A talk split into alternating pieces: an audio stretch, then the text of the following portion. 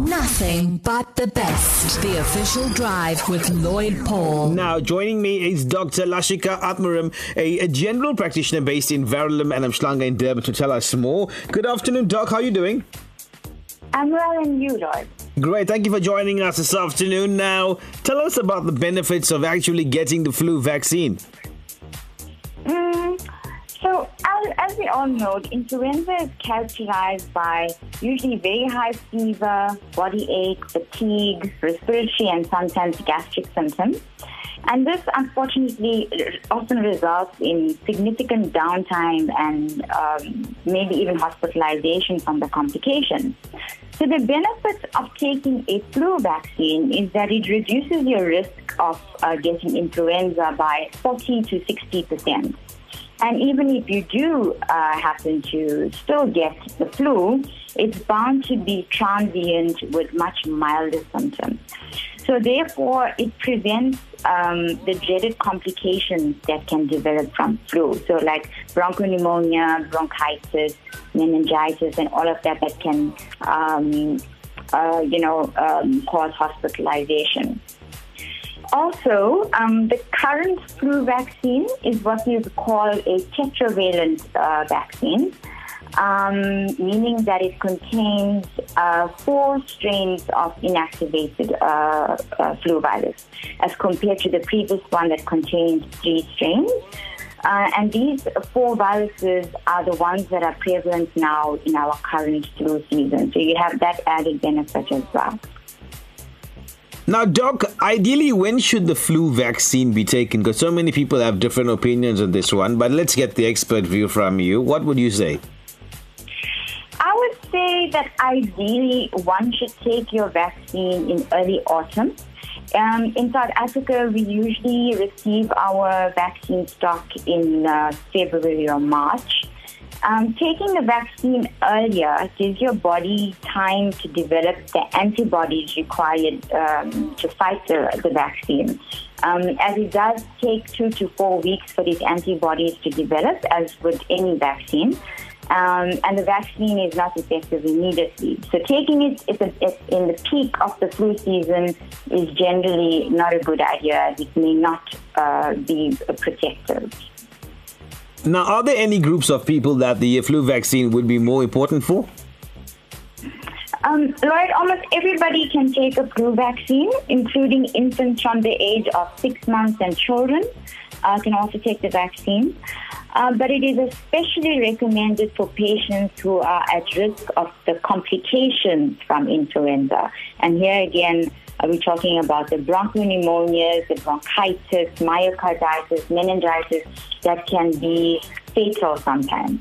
And this group of patients would include our elderly patients, our diabetic patients, uh, patients compromised, immunocompromised from HIV or TB infection, patients with cancer or on chemotherapy, and then especially patients with chronic lung disease um, patients who have asthma, chronic bronchitis from smoking, or fibrosis or lung damage from COVID pneumonia, for example. Uh, the vaccine um, in these patients reduces your sick days and basically prevents hospitaliz- hospitalization and in most instances even mortality. Uh, Doc, the uh, flu season from April to September is likely to coincide with the expected third wave of COVID 19, right? So many are asking can the flu vaccine offer any protection against COVID 19? Mm, yes. Um, so that's a question that's been raised by many of my patients recently. And um, my research has shown that a um, study published in February this year um, just to give you a little bit of the background, um, the study that was published in the American Journal of Infection Control showed us that uh, they studied 27,000 patients in the USA that had taken the flu vaccine in the last flu season, and as we know, that coincided with the uh, with the first COVID uh, wave. 24% uh, of these patients did not get COVID, or even if they did get COVID, um, the symptoms were mild and complications minimal. So these deductions were based on the statistics um, that they derived from the study. The scientific explanation is still to be investigated. But the thought behind this is that the flu vaccine produces antibodies, and in doing so, it kind of stimulates your immune system as such and sort of make the, your fighter cells ready should uh, they need to fight uh, COVID or any other infection in that time. And I must emphasize, though, um, it does not replace a COVID vaccine, and neither does it give you uh, immunity to COVID. It's just a theory.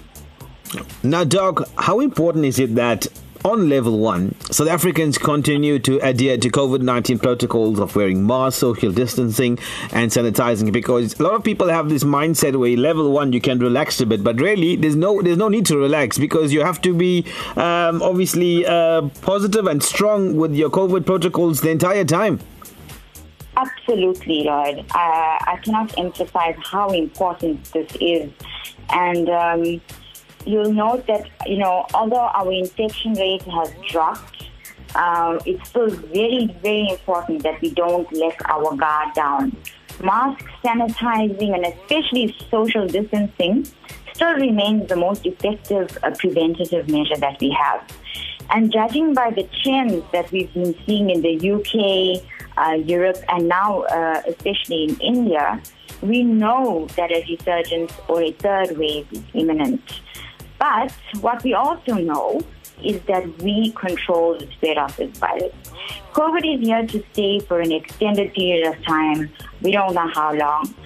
But what we have learned, um, especially during that devastating uh, second wave, is that we control, um, you know, how this virus spreads, and everything depends on our actions.